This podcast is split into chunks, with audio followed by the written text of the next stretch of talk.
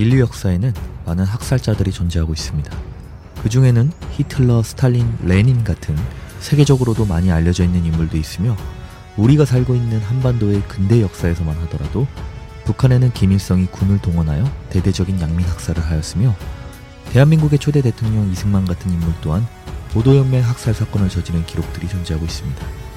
이 같은 자들은 말로가 좋지 못하거나 혹은 사후의 악당으로 영원히 역사 속에 존재하게 되었지만 이 중 많은 인물들이 생전에는 반인 반신과 다름없는 추앙을 받기도 하였고 여전히 그들을 추종하는 사람들도 존재하고 있습니다. 인류 역사에서뿐만 아니라 수많은 문화권의 신화에서도 학살자들이 존재하고 있는데요. 그 중에서도 히브리 신화이자 그들의 역사서이며 이제는 온 인류의 신화가 되어버린 이 성경에 등장하는 신 야훼와 같은 거대한 규모의 대학살자는 좀처럼 찾아보기 쉽지 않습니다.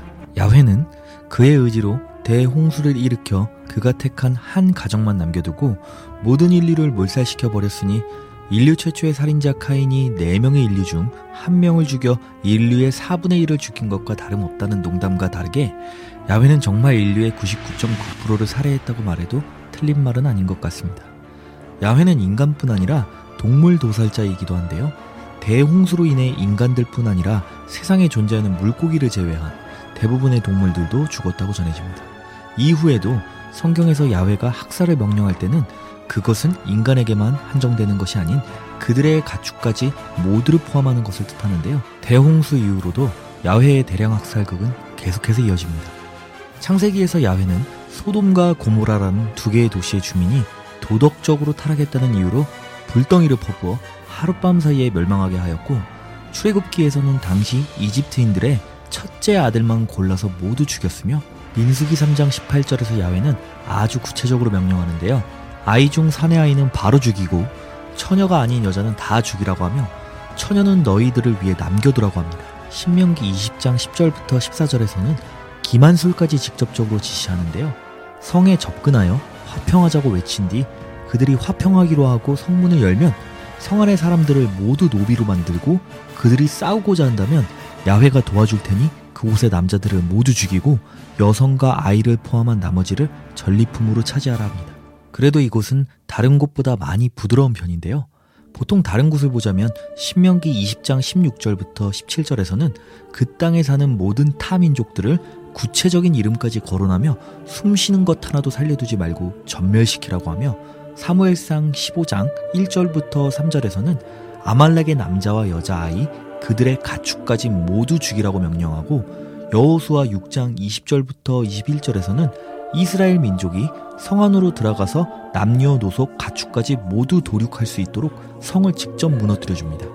그야말로 야훼가 가는 곳에 죽음이 함께한다라고 해도 과언이 아닐 듯한데요. 아주 오랜 세월이 흐른 뒤 현대에도 그들은 같은 장소에서 비슷한 행위를 반복합니다. 천년 전에 자신들의 땅이었다며 팔레스타인 지역에 밀고 들어가서는 원주민들에게 폭격을 날리고 그 광경이 보이는 언덕에 모여 앉아 그들의 죽음을 감상하기까지 하니 그들이 정말 그들이 말하는 대로 야훼의 선택받은 백성이 맞긴 한 것 같습니다. 야훼는 신명기 24장 16절에서 자식의 잘못 때문에 아비를 죽일 수 없고 아비의 잘못 때문에 자식을 죽일 수 없다. 죽을 사람은 죄 지은 바로 그 사람이다 라고 했습니다. 야훼에 의해 벌어진 이 대량 학살들에 대해 그들이 타락하였기 때문에 받은 결과라고 하더라도 이것이 젖먹이 아이들까지 죽인 것에 대한 설명이 될 수는 없습니다. 그리고 이것은 야훼 스스로 한 말과 모순되기도 합니다. 사실 이 문제들 때문에 초기 기독교 시대에는 구약을 폐기하고 신약만을 정경으로 쓰자는 주장이 나오기도 하였습니다. 야훼는 인신공양을 받기도 하였는데요. 쉽게 말해 사람을 죽여 제물로 바치는 것을 뜻합니다. 레위기 27장에서는 야훼께 온전히 바쳐진 그 사람은 다시 무르지 못하나니 반드시 죽일지니라 하는 구절이 있는데요.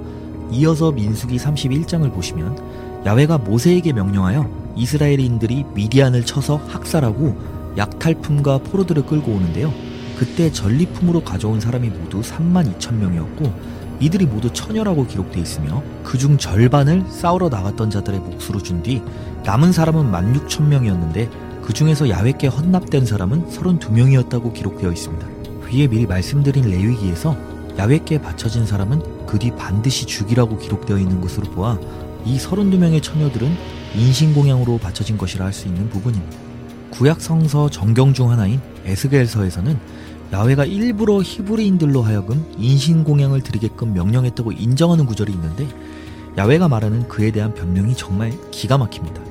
히브리 민족이 자기가 세워준 법대로 살지 않고 안식일을 욕되게 하였기 때문에 이게 옳지 못한 명령이란 것은 알지만 자신이 힘을 증명하기 위해서였다고 말합니다. 이것에 대해 기독교인들은 히브리인들이 인신공양을 바친 대상이 몰렉이라는 이름의 다른 신이었으므로 야훼는 이와 상관이 없다 말하지만 이 구절이 말하는 바가 너무나 명확하며 또한 야훼가 본인에게 인신공양을 명령한 게 아닌 인신공양을 하는 우상을 섬기게 만들었다 하더라도 결국 야훼로 인해 사람이 인신공양으로 바쳐진 똑같은 결과라 할 수 있습니다.